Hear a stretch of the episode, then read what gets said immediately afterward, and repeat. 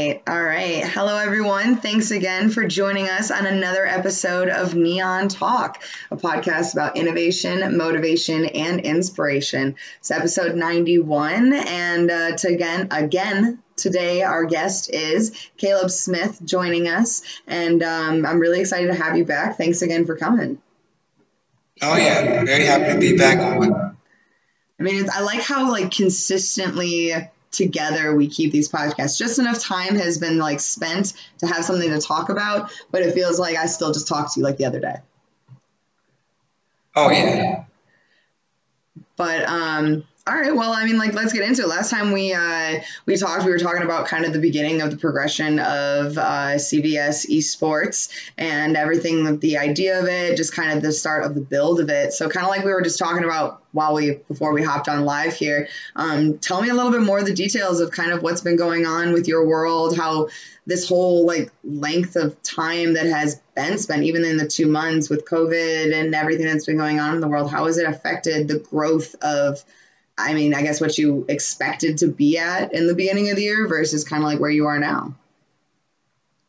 Okay, absolutely. So at the beginning of the year, you know, I was expecting my gaming center to be open, you know, look around March time, and then expect to have gone to playthrough and other gaming conventions. But, you know, then COVID happened. And so, you know, there like I was speaking to a consultant. He said there are good times and there are bad times. And I said to him, "Well, what's this time?" He said, "This is a bad time." I'm like, "That's that's kind of an understatement." but the thing is, you know, the people that come out ahead are the ones that learn, you know, take the bad times as the good times. And then people talk about all the companies that were started, you know, during recessions, which this is way worse than anything we've had in like the past hundred years. Yeah. Besides the Great Depression, but pretty much, and I was looking at lots of companies that were founded during, you know, 2008, 2009 period. And it was companies like Airbnb and a lot of, you know, technology online companies. And we saw how companies like Zoom, I mean, they shot up. They did extremely well. Zoom, Facebook, even Amazon.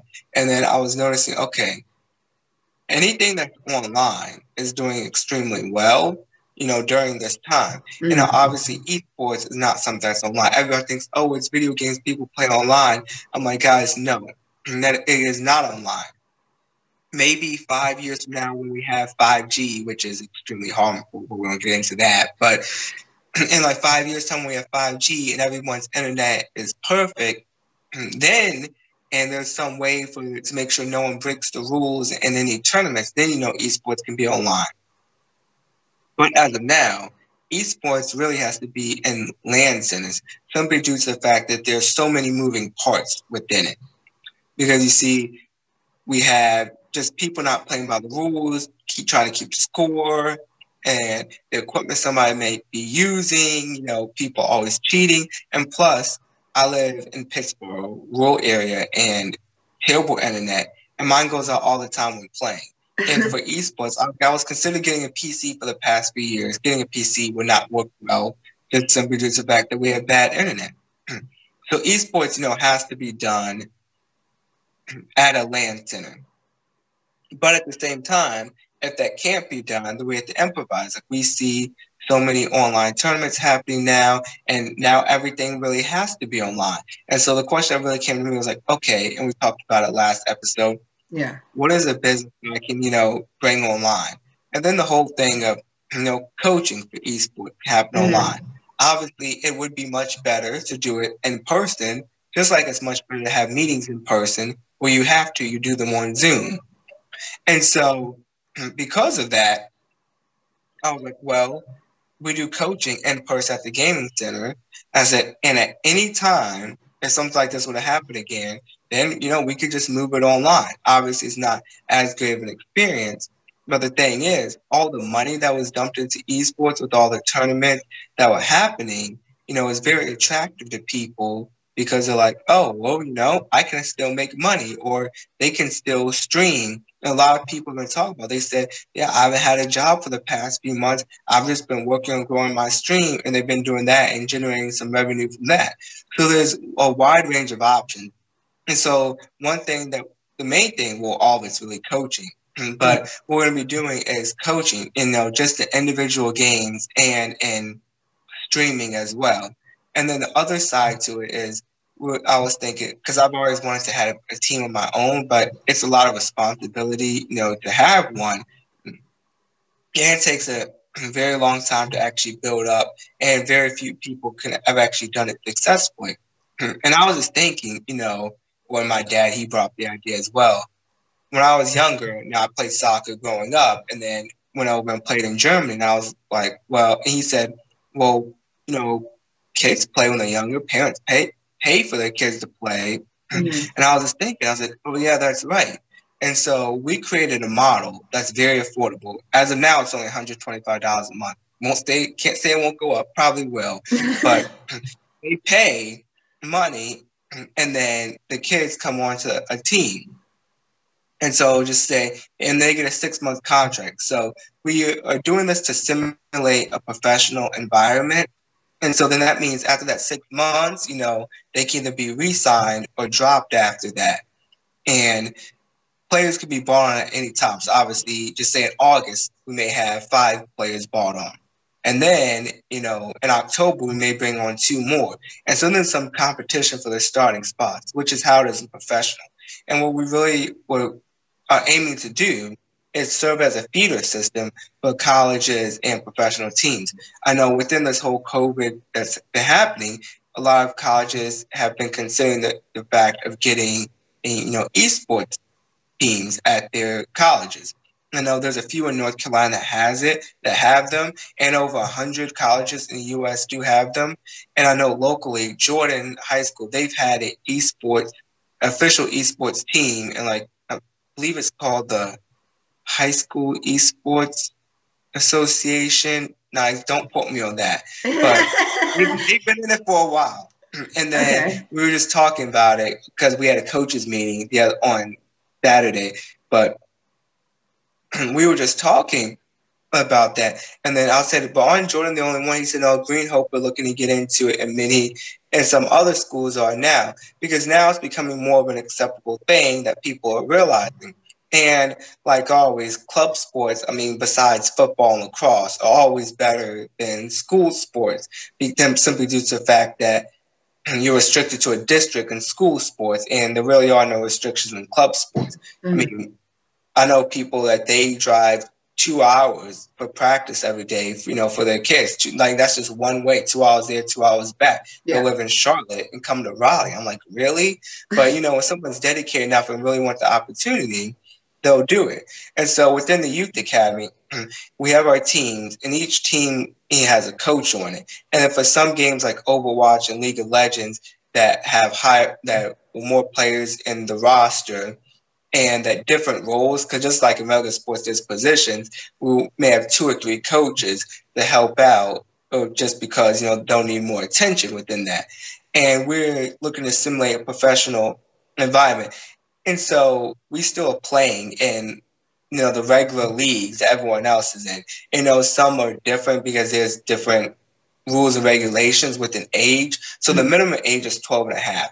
But the way it works is I tell the coaches, because obviously it's very challenging for me to keep up with five games, I said, you all make the rules for your team. So if they say, oh, we have to be 15 in order to play in the league for this game, I said, okay, well, then make it 14 and a half or something and the reason why we allow half a year beforehand is so that we can develop them, you know, for six months beforehand, so they can get used to being in the team environment, know how it works. And when they are uh, old enough, that they can hop right into it, and they don't have to completely learn a new system and how things work. and then as well, so we're going to be having to compete in all the leagues that the teams offer, like Riot Games, they offer their own League of Legends league. Psyonix offer their own Rocket League competition. And the great thing I love about games like Rocket League, see games like Overwatch, Call of Duty, which we don't have Call of Duty, and League of Legends, they're franchised out, which means you pay a franchise fee. Yeah. And they have to be expanding in the teams in order to get into it. You could have the best League of Legends team in the world, but the thing is, all your players are going to leave because you're not going to be able to afford to pay them. Yeah. And then they want to play in the LCS or Overwatch League, whereas you're not in that. So even though your team's extremely good, they're all going to end up leaving. Mm, our goal is for these gamers to leave, and I hope they leave and go and play in the LCS because that would be fantastic. But a game like Rocket League, any team can make it into the RLCS. So a team teams out of nowhere. It's their first year being on a team. So a group of friends. They go, they win, they qualify for DreamHack. It happened with the Muffin Men, which became Cloud Nine, that recently broke up, which is really sad about. So now I'm an NRG fan. And the Peeps in this last year. And and these teams can come out of nowhere and get to the highest league simply due to the fact that it's not franchised out. Which there are some plus and minuses about that, about franchising, that we can get into later if we want to. but overall, and even if you know a lot a lot of players their goal may be to go collegiate and as well eventually i know most sports organizations they have their top team the second third third fourth team and we were all looking to do that eventually with it obviously we had to start where we are now just looking to do five different games maybe six and then building one team, building that up well, and then looking to expand on from there. And you know, doing the coaching. And what I didn't mention about the coaching is we're doing exclusively one-on-one coaching. Might do you know two, allow two people to do it at once, but as far as group training goes, we are looking to add that in the future. But at the moment, we said that one-on-one training is enough. And then plus, I have to run Contender Esports as well. Don't want to overwhelm myself. So we're making sure we're starting at a good spot where we can actually grow and develop from there. Wow. I feel like I need to take a breath after like listening to all that. like, goddamn. no, but that was that. Wow. Um, you hit on like so many factors right there that just like really intrigued me.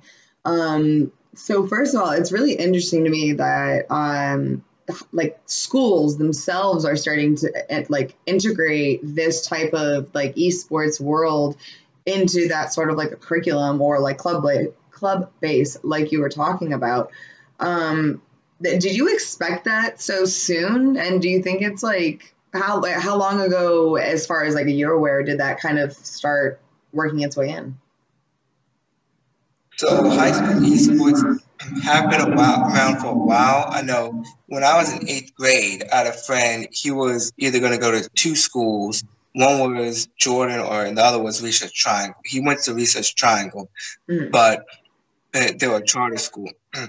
And he was saying that he was being recruited to play for, which it wasn't called esports back then. It was called video gaming. He was saying for like for Jordan video gaming club because he was pretty good. He played every single day. Yeah. Hmm. So I knew that they had clubs. and I knew that high schools were getting into esports, but I still viewed it a little bit more as a club then. I think yeah. that a time like now has really opened up people's eyes. And then, especially last year when the 16 year old won $3 million. I know I was in an Uber, and an Uber driver told me that he told his son he needed to get better at Fortnite. And before he's probably like, get off that game, it's a waste of time. And so people's mindsets have really shifted. And another thing that we do is we tell parents, well, your kids can get a college scholarship. And parents don't care what it is. Um, yeah. They don't have to pay for their kids' college, you know, they'll do it. They can do it whether it's chess, the spelling bee, you know, anything. You know, free money is free money. The thing as well is since they have such a passion for video games, you know, maybe they could, you know, take up computer programming or something like that and then go on to, you know, work for one of those video game companies or even just say you're a photographer. Well, all these esports orgs have photographers. You could go on to work for one of them and then have something in your resume and say, oh yeah, I played for a youth organization went and played in college. You know, that's look that's very attractive, you know, when mm-hmm. looking to get a job.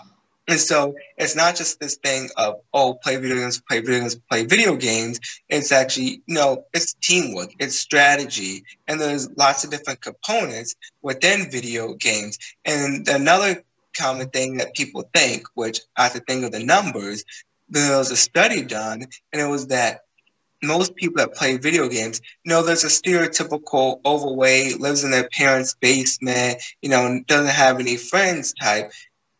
But even if somebody is like that, especially, you know, what I'm doing with Contender Esports, we're providing a place, you know, for people actually come together, meet friends, and and have fun. But gamers, honestly, like myself, I'm a gamer. They aren't those type of people. Most, you know, active. You know, I mean, a lot of people have unhealthy diets, but and and then you know go out and are sociable things like that. I mean, obviously you do have your hardcore gamers that don't do anything else, but at all these esports events that I go to, when you look at the gamers that are competing, all of them look, you know, normal size. I mean, not like they're overweight or unhealthy, anything like that. And they're actually encouraged by the team and have a nutritionist because they're talking about how the foods for the brain, if you put the right foods into the brain, that will translate into you know better playing and getting the proper sleep. And then talk about get, you know getting up every hour for about five minutes and then walking around go outside getting sunlight physical exercise because all that's going to enhance and improve you know your performance. And so that could actually start getting so many gamers to sleep better, eat healthy, things like that. Now, as far as as the streamers go, because that's more about being entertaining than actually being good. And so, you know, mm-hmm. we were talking about our coaches meeting. It was yeah. Alinity, I believe her name is. She was a streamer. You know, she's been getting banned for stuff. I heard Twitch um, on the shirt. They just got fun boots. And you know, Doctor Disrespect just got banned but they would talk about her. And I was like, she's not even good. She's just hot. Like, yeah, that's what so many people watch her. Like, I'm like, why not watch Brooke AB? She's a streamer for 100 Thieves. I'm like, she's hot and she's good. So, like, I'd rather watch her. But, you know, that's what really what it comes to, you know, within streaming. It's more like being a music artist. It's really it's not really so much who's the best, it's who markets themselves the best. Yeah. You know, who gets the name out there. I mean, someone like Ninja I mean, the things that he's done, the brand he's built, and then Ninja is an influence. Like he's not esports. Like these streamers, and some are, but uh, most aren't esports. The ones that just do it for them, that play for a team, do it for money, are. But they're influencers. They're looking to build their personal brand, and then especially this is another thing we help out with the coaching portion.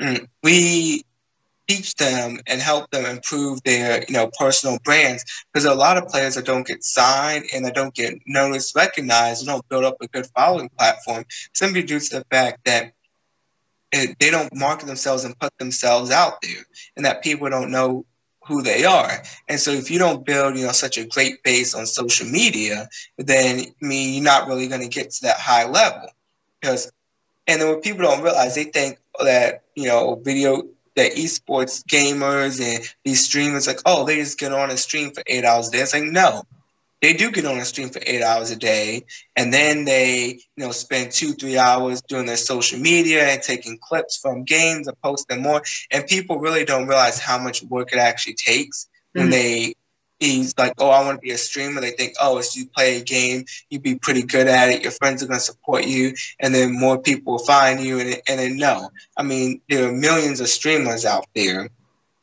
and you really have to go out and brand yourself to do really well. and you have to be consistent with it, because I know some people they'll start they'll be doing it well for two months, start building up their stream, and then they'll go you know, MIA for three weeks, which really can't happen.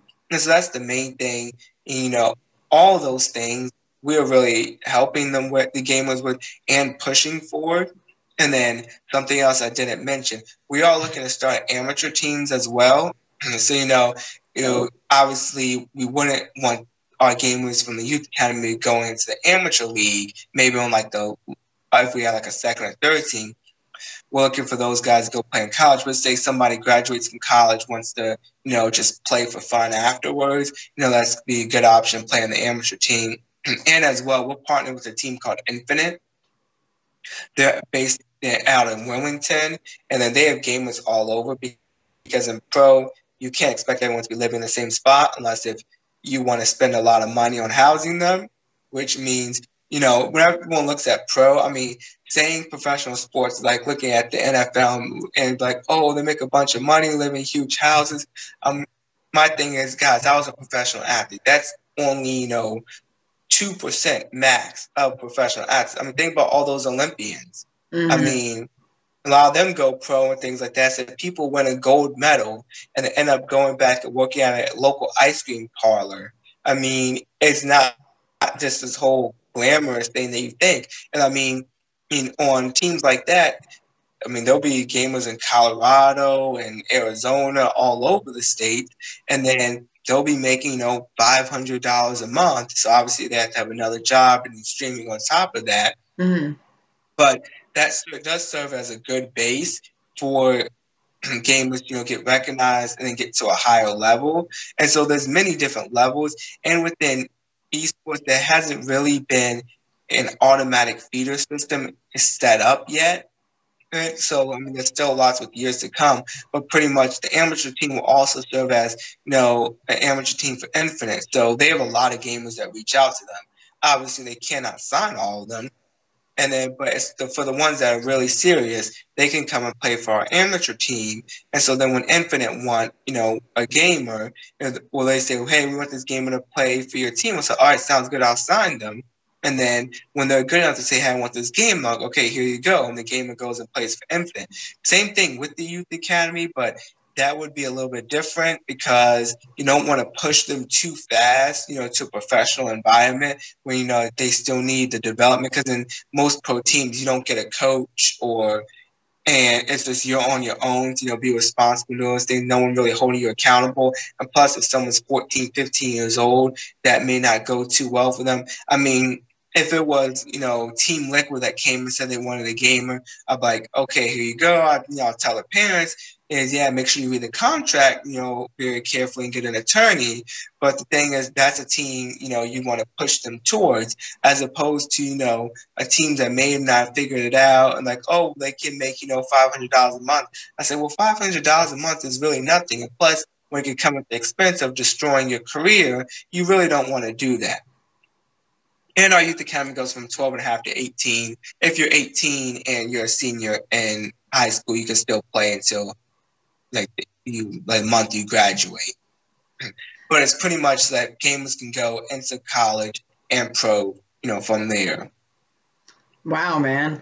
I mean, like, this is, like I kind of said earlier before we even hopped on here, like, this is another reason why I love having you on here. You just touch on so many of the things that I try to remind the, the viewers out there, like, with this podcast. I mean, you touch on the, how the perspective has changed, how we've got more people driven and actually goal setting to, like, go towards these things and, like, have the perspectives of their parents and everything else and everyone around them actually doing a little bit more supporting and then, you know, you also have the whole branding aspect of it. You know, that's such a big part to growing yourself as a gamer and just like as an entrepreneur in general, which is essentially what all these kind of like streamers are. They're little entrepreneurs because you have to create that entire structure of like consistency between your streams and everything you're doing the content that you're putting out to stay like relevant and stay creative because there is a i mean it is becoming a saturated market more than like before like you were saying when it was just video gaming and not actually esports.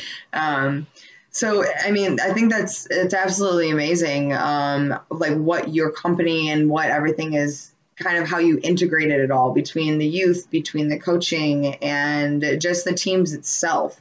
Uh, do you actually personally help run these? I mean, coaching teams. I know obviously you go to the meetings and you know you founded the entire company and stuff, but with the actual like more one-on-ones, or are you going to kind of have other people and integrate that in a different way too? To answer that, as far as coaching team specifically, no, because I'm not really that good at anything. And so all the coaches were personally chosen. So I went out, you know, talked to lots of different people that are interested in coaching. And then I actually hired a GM for CVS Esports and and his name's Kyle. He was a former Fear player, and it was hmm. back in it's like the early 2000s is in 10 that deck is like 2010 2014 yeah. about sometime around then and he said back then it was all online that was a lot of fun playing but i know he had lots of experience being a gamer. I mean, he was he's really good at first person shooter games like you know CS:GO and plays others. I was like, oh, and I asked him, you know, and he said he'd be interested, you know, in running it. And the real thing that's so great is that he was a former pro and he understands, you know, how teams work and how things can be. He's always coming up with you know, new ideas. And then he interviewed all the coaches and he found good ones to put on the organization and from there. And so pretty much how it works is out there, you make all the decisions except for monetary ones. And then uh, I prefer for him to, which he is. I said, you like the coach. I want the coaches, you know, to make all the decisions, you know, within their game because when you have a team, and and just for instance, you have just say you have Fortnite. Mm-hmm. Well, you get sessions. You may it may be a training session, or where you work on something specific, or it may be you know where you just go play in a LAN event. You know, at Contender Esports, we run our tournaments at Esports Arena, which are located in Walmart in Holly Springs, ten miles away from us. They have Fortnite on Fridays, so they may take them there, you know, and compete at Esports Arena. So, and the thing is, with all these tournaments, leagues, everything that's going on, and the thing is, nobody can keep up with all this for five games. I mean, I don't know anyone who keeps up with it better than I do. and I still, I mean, Rocket League and Overwatch are the main two that I know. And Overwatch, I don't even know any of the players' names. I just know the teams and you know, the standing, that stuff. But there's so much within it and involved and then when when does the season start? When does the season end? Is there a spring split? In the Rocket League, they just announced that there is a they're doing a three things like a three different leagues, and there's gonna have like three majors and a world championship. I'm trying to remember, but and that just was announced you know a couple weeks ago. Things are always changing. Mm-hmm. We have one coach; he literally does not know anything except for League of Legends which doesn't matter because he's a League of Legends coach. So why yeah. doesn't he know anything else? And so they're always stayed up to date. They're stayed up to date on the rules of the game, on you know when updates are made, the new strategies. It's like I know for Fortnite, they had for arenas, which is a, where you can actually move up and get paid from winning tournaments. And plus, there's another thing: collegiate esports athletes can make money while playing, unlike in the NCAA. But out um no last uh, last season or, or last chapter it was singles and singles and duos it was solos and duos and now it's solos and trios and so obviously I knew about that because I played Fortnite but the thing is if I didn't and it's up to the coach to know and because there's so many moving factors within it it's really up to the coaches to run it because they know best. And we chose such great coaches for the games that I really trust their ability to run it. And plus, we have a GM to organize everything. So my involvement with it is really on a more corporate standard as far as, you know, partnerships. And obviously, I still go out and meet with people because that's how, you know, I find different coaches. But, and one thing I didn't mention, our coaching we're offering for just about any game. As far the Youth Academy, we're only going to have about five, six games but then for just regular co- one-on-one coaching, you know, we'll offer just about any game that we have a solid coach for. That's awesome. I mean, I love the the divi- the diversity that you have within the team and the coaches, and like I said, everything that you're offering in general. So I guess to kind of um, like slow down our conversation and backpedal a little bit more to um, just like the growth of where you're going now.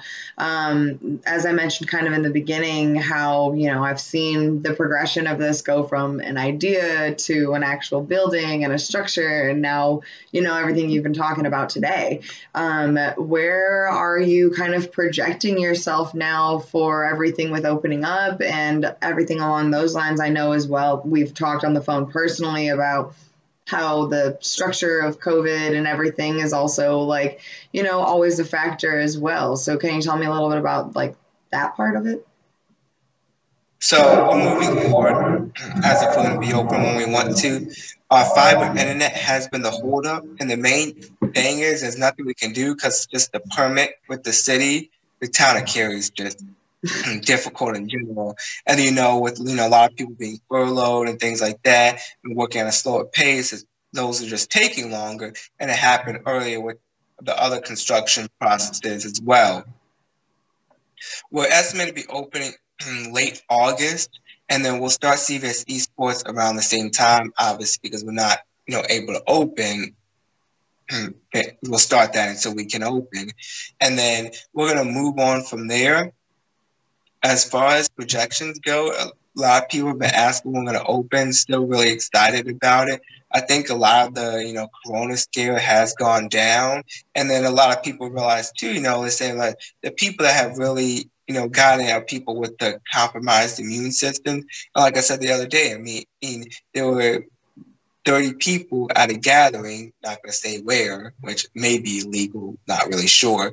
But I mean, it's really starting you know, tone down a little bit with how it is. And like, you know, they always talk about a second wave and, you know, more people getting it. But then, and we also have to look at the effects because at first, you know, no one knew how bad it was, and the media was just putting out, oh, you know, these people dying and how and there's people living, how bad the condition is, and now more people realize that, oh yeah, this person had it, that person had it, and then it's just, oh yeah, they got sick, and a week later they were fine. So, they I really don't think that's going to affect it a lot. And plus, as long as you have, you know, hand sanitizer wipes, then it, everything should be fine. I know when I was in Springfield at training, I mean, for them, the coronavirus was even a big deal. And then there, I mean, really no one was wearing masks. Maybe at a, employees at a few places that I went to, and then you know no one cared about you know touching the same equipment, anything like that. So my, my whole my, my whole thing is too. If you're worried concerned about it, don't come. I mean, if you're like, I want everyone to wear a mask to be completely wiped down and everything after that, and my thing is like, if, if you're that concerned about it, don't come then. So that's what we're moving forward with that. And as far as other projections, really not a whole lot that we can really project at this moment simply due to the fact that opening date, you know, yeah. will be a month, at least a month and a half. And from now, you know, we're going to continue to progress with everything that we're doing, still continue on with the whole marketing plan and, you know, going out, meeting, connecting with people. And then people are shaking hands now. So I don't know, man. A, I still do the fist bump thing. Well, what, what, I do now is I say to people, I'm like, I'm fine with shaking hands or whatever. I mean, yeah. obviously, I'm not gonna like put my hand out there and make them be rude or anything like that. But I say I'm fine with shaking hands. Whatever you want to do, I'm fine with. But and, and I mean, I was really never too concerned about it, anyways. But and then one other thing is, since I don't have a lot for, about the projections, you know, mm-hmm. of everything that's happening, but I'll tell you about this one special project that I'm planning. Tell me. So, you know, there are LAN events that are large LAN events that happen locally. Mm-hmm. And I know I was speaking to the of someone that takes part in running playthrough convention and it happens all over the country well no just the east coast and then they do galaxy kind of some other events but they happen throughout a convention center and then they say for a two-day event they have to pay fourteen thousand dollars for the internet, and it's not even all that great. And I'm just like fourteen thousand because they need better internet than the convention has, but yeah. still not, uh, you know, where it needs to be, you know, for esports. And then I know other people that run events, you know, just such as TEC, CGS, and that all that happened fairly locally. Was Triangle Esports Championship happened in Cary, but there's so many moving factors. they have to bring in the PCs, they have to get the staff, they have to organize the date, and then these events are planned out, you know, eight months before they actually happen. And then something seems to always go wrong at them. And then people talk about, oh, it was a poor event, this happened, that happened. And then what I came to realize, I went to those events. I was like, were they poor? Yes, they could have been done a whole lot better. I said, but the it really was out of control for the people that were organizing them. Because the thing is, there's so many moving factors, and anything that can go bad seems like it did. Because when you really have to, you know, get the equipment, bring it in, things like that, and you know, mm, try to do everything and market it, it's so challenging. And because people have to do it on a budget as well. And so I came up with the idea. I said, okay, well, what if you make a large venue you know, four tournaments to be run. And so you have this large venue, you know, you have your 100, 150 PCs there, and then you have a stage with, and, you know, some seating for people to watch. So if you're in like the quarterfinals, semis, finals, that people can watch, then we can have that there. The internet's already built in, PC's already built in, everything's made to actually, you know, run these tournaments as well.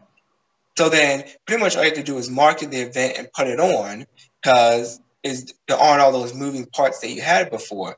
As I said, well, they work tournaments work well at gaming centers, you know, because we have these. So I said this is pretty much just a larger version of it.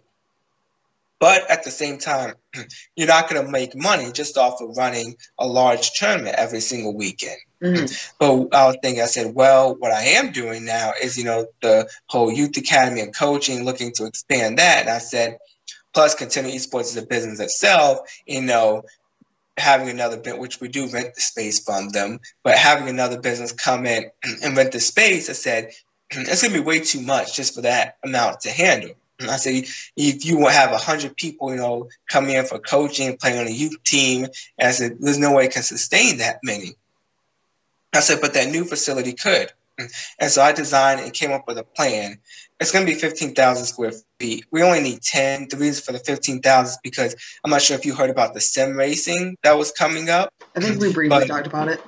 Lots of like Formula One, NASCAR, those drivers were getting into you know the simulator racing, and they say it's actually very good to help improve your performance.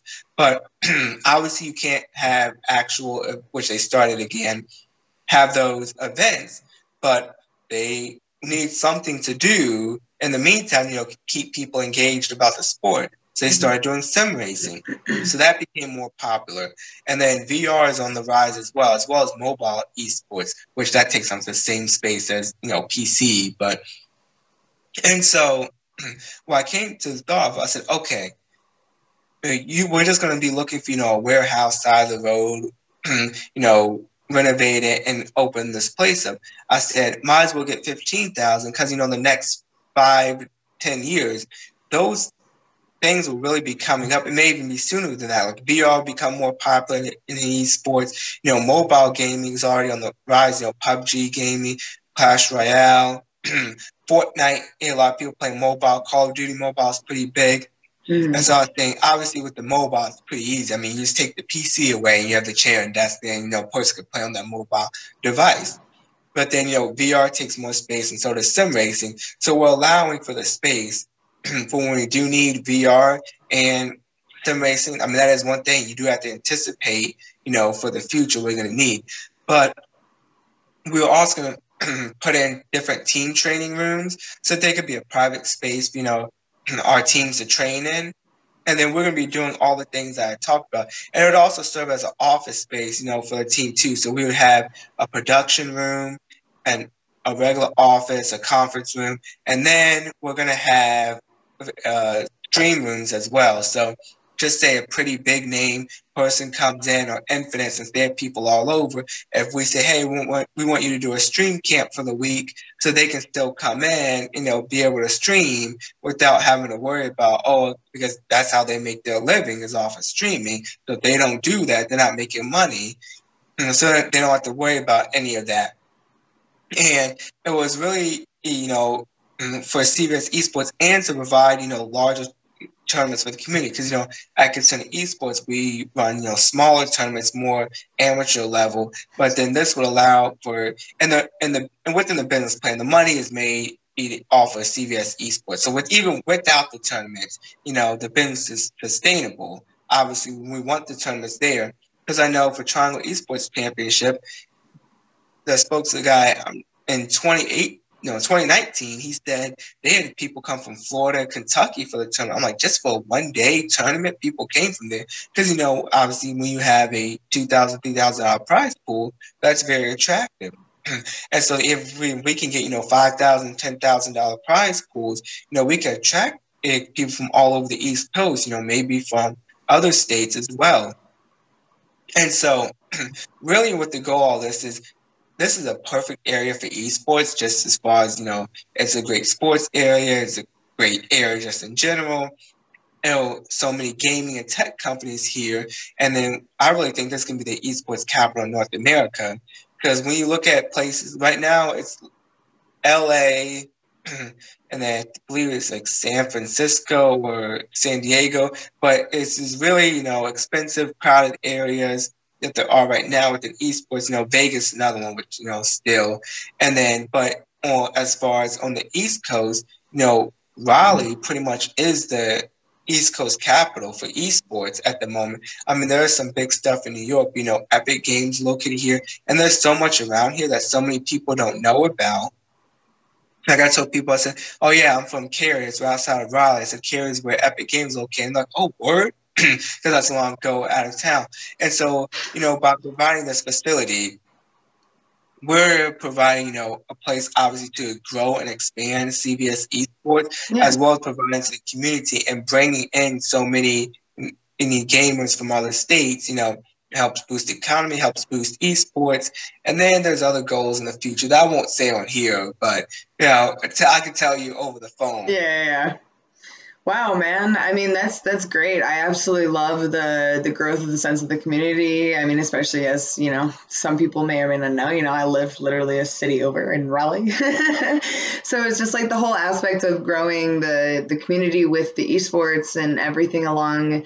You know what you're doing, like I said earlier, with the schools and the coaching and the programs, and just showing a, a different sense of the community that I think is really you know, versatile and influential and just like positive. I mean, even with, you know, as we've, everyone's probably noticed with the growth of technology and everything everyone's been doing online since this pandemic started. I mean, it's going to be a really big jump, I think. And I'm really excited to see the growth of it. And I'm really excited to just like see where everything's at in August, you know, and um, uh, I think it's like I said earlier before I even got you on. You know, it's always an honor to have you on here. You always know all the bullet points to hit when it comes to the growth, the the inspiration of it all. Just like, I mean, you're you're all around great human. So I mean, I don't really expect anything less. Um, so just to kind of wrap it up here, like I always do, because I definitely want to make sure we save a little bit of something for next time around. You know, and once we open back up, once we open up into August. Um, leave everyone with a piece of advice. Um, no matter what like place you want to put it in, just any any type of advice. Advice. I always always be proactive. I know I follow Grant Cardone on Instagram. I've listened to a good amount of his books, and then he was putting out the 10x rule. And he said that this book was made, you know, for hard time. And then I was just reading the book, listening to it, and then obviously, you know, we didn't open, a lot of money poured into this, but he was talking about during 08, 09, he said he, when he did it, uh, everybody stopped. They were like, oh, I'll just, you know, use my money I have. He said, oh, I'm to cut back on expenses, everything like that. He says, when people try to save money, he says, not just saving money, he said they're saving, you know, energy, they're saving resources, they're saving ideas. And he was talking about being proactive, thinking of, you know, ways to do things. And within that, he was saying he he cut his own salary. He said he hired people, he expanded, he invested in training for his employees. And he said that when as it was coming to an end, and then you know all these other companies like, okay, we can start up again. He in they, but things they lost so much momentum, and it takes months to get back started. He said they were going full force because they, you know they hadn't stopped. They can focus on you know expanding and it's you know always thinking of different ideas always find a way to you know actually do what you want to do because i mean obviously some things if you want to open a restaurant you know that's very challenging you know for what you want to do to open a restaurant during a time like this but you always have to be thinking of different ideas different things that you can do i know some gym owners what they did was they rented out their equipment and they did, you know, online, you know, personal training with clients. And what it really does is force you to think. I mean, you know, there's two types of people. You know, those that go get and say, okay, how can we make this happen? And then, you know, there's the people that make excuses with it. So, and I mean, this is the perfect time because, you know, been happening since March, which some jobs have come back, but where people, you know, they can learn those new skills that they wanted to learn beforehand and do different things, read different books, and the main thing I'll say, which I've been really been working on, is he talked about omnipresent in the 10x rule. He said, be omnipresent, be everywhere. You know, that doesn't mean you have to be traveling to New York and LA and all those places. I mean, depending on where your business is, but it means anything local, you know, related to your business, be there. Any newspaper article, uh, try to get on there, be on all the social media platforms. He's and like most of this stuff just takes you know time and energy. It doesn't even take money. And so you know, but it means to be willing to put in the work for it. I love it. Be proactive. You know, I, I think that's that's a that's a beautiful piece, a piece of advice that everyone should definitely should definitely follow and start integrating into things. So thank you so much again for coming on this podcast. I'm sure I'll talk to you here soon. We'll well, I know we'll talk soon. That's for sure. but uh, thank you so much. Yeah, again, man, it's always been a pleasure. I appreciate you touching, you know, on all the points that I always try to integrate into this again. So uh, thanks, man. Absolutely. Thank you so much for having me. Looking forward to being on again. Oh yeah, I'm looking forward to uh, to seeing you face to face here sometime soon. Whenever our internet wants to get installed, then that's the only holdup. So, well, I, I, I have very high hopes, and I'm really excited. So I will talk to you soon, man. I hope you have a great rest of your night. All right, you too as well. All right, bye.